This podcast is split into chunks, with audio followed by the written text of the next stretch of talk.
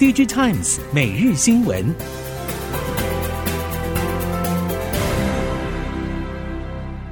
听众朋友们好，欢迎收听 DigiTimes 每日新闻，我是翁方月，现在为您提供今天的科技产业新闻重点。首先带您关心。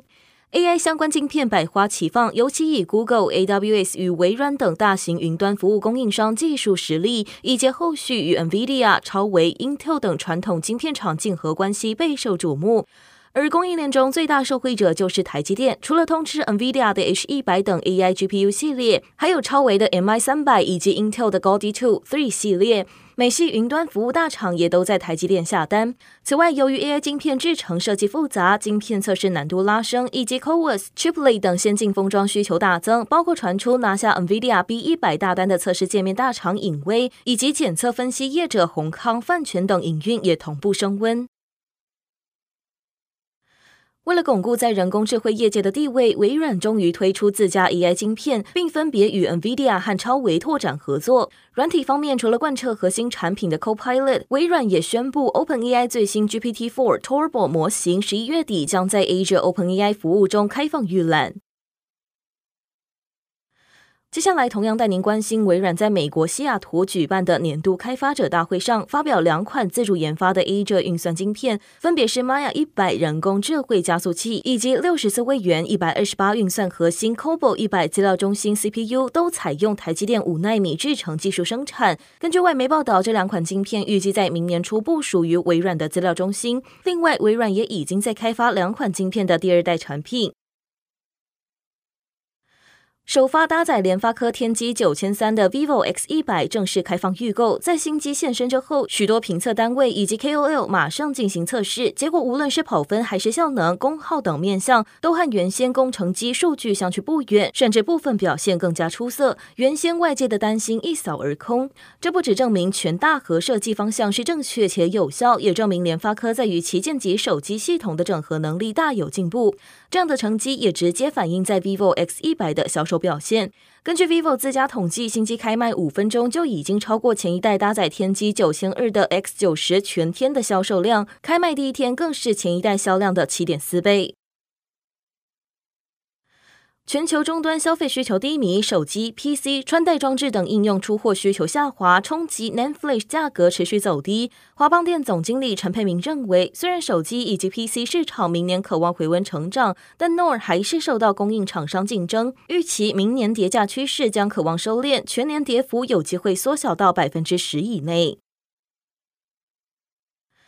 无论是消费电子或是车载相关，身为关键零组件之一的光学镜头供应链都获得不少市场关注。同时，具备模造玻璃、玻璃及塑胶镜片设计与制造能力的金国光，在数位相机市场规模随着手机摄影功能提升而大幅衰退之后，也积极寻求可能的市场机会。在远红外线镜头业务方面，则斥资新台币一亿元增加中国产能。整体来看，明年营运有机会比今年好。此外，金国光开发潜望式临近镜头，也正在与韩系手机大厂接洽合作，争取订单，期盼明年能开花结果，成为另一个成长动能。IC 通路业者大连大控股十六号举行线上法说会，大连大副总经理林春杰表示，各应用领域库存调整趋于正常，市场陆续有极端需求，其中车用领域年成长亮眼。中国智慧型手机市场今年第四季将持续回温，明年半导体市况有望比二零一九年更好。在伺服器领域，大连大预估今年第四季将继成长百分之十二。林春杰指出，目前 AI 伺服器很热门，市场对于与 AI 伺服器相关的台厂后续发展看好，但也可能因此排挤到传统伺服器。此外，针对 IC 通路诟病风潮，大连大对产业发展也保持正面乐观态度。IC 封测厂细格及集团旗下台新科十六号举行季度法说，总经理叶灿炼指出，明年的投资主要是持续精进测试技术与自动化研发，同时增加在高阶测试、系统级测试与预烧设备方面的投入，布局 AI 手机晶片、高速网通细光子晶片、高速运算晶片等新产品测试需求。此外，叶灿链观察，针对半导体市场的需求，二零二六年起会有一波强劲成长。西格在主动扩充中心三厂，预计明年第一季动工，打造运用 AI 的自动化先进生产线。精密齿轮业者君兴专注于齿轮与齿轮箱系列产品开发。近年除了持续稳固本业在电动工具与园林工具市场之外，也拓展高毛利市场，且看好 e-bike 与机器人发展趋势，以自有谐波齿轮技术投入中置电机、谐波减速机开发，并力抗中系业者竞争压力，切入中国机器人业者供应链。目前君兴新一代产品早前在台中自行车周展出，君兴财务长表示市场反应不错，君兴也已已经开始对客户进行送样，近期则是再追加二十组送样，期望后续能尽快展开合作。荣昌科技虽然因为全球政局动荡、通货紧缩及客户库存去化等影响，导致今年业绩下滑，但看好市场成长潜力，持续投入产品认证取得、测试平台与实验室升级等投资，借由技术与产品完整性为成长奠定良好基础。荣昌主要以及新事业群包括高频连接线、线束、天线设计制造、次系统最终段组装等三大部分。为了强化竞争力，除了在中国长平厂扩建工业级线束组装车间，还建立 IPC 专案团队，并在今年七月取得 Class One 与 Class Two 专业认证，Class Three 也预计在十二月取得，对其他有意进入这块市场的竞争者设下门槛。裕隆集团旗下裕隆企业在十六号举行线上法说会，总经理许国兴表示，充电枪部署将随着纳智捷电动车集团其他品牌引进更多电动车而增加。许国兴表示，第四季仍旧处于调整期间，新车部分预期预热车会比过去几季成长，预期在纳智捷明年开始交车之后将有业绩挹注。至于二手车和预付机车，第四季则预期持平。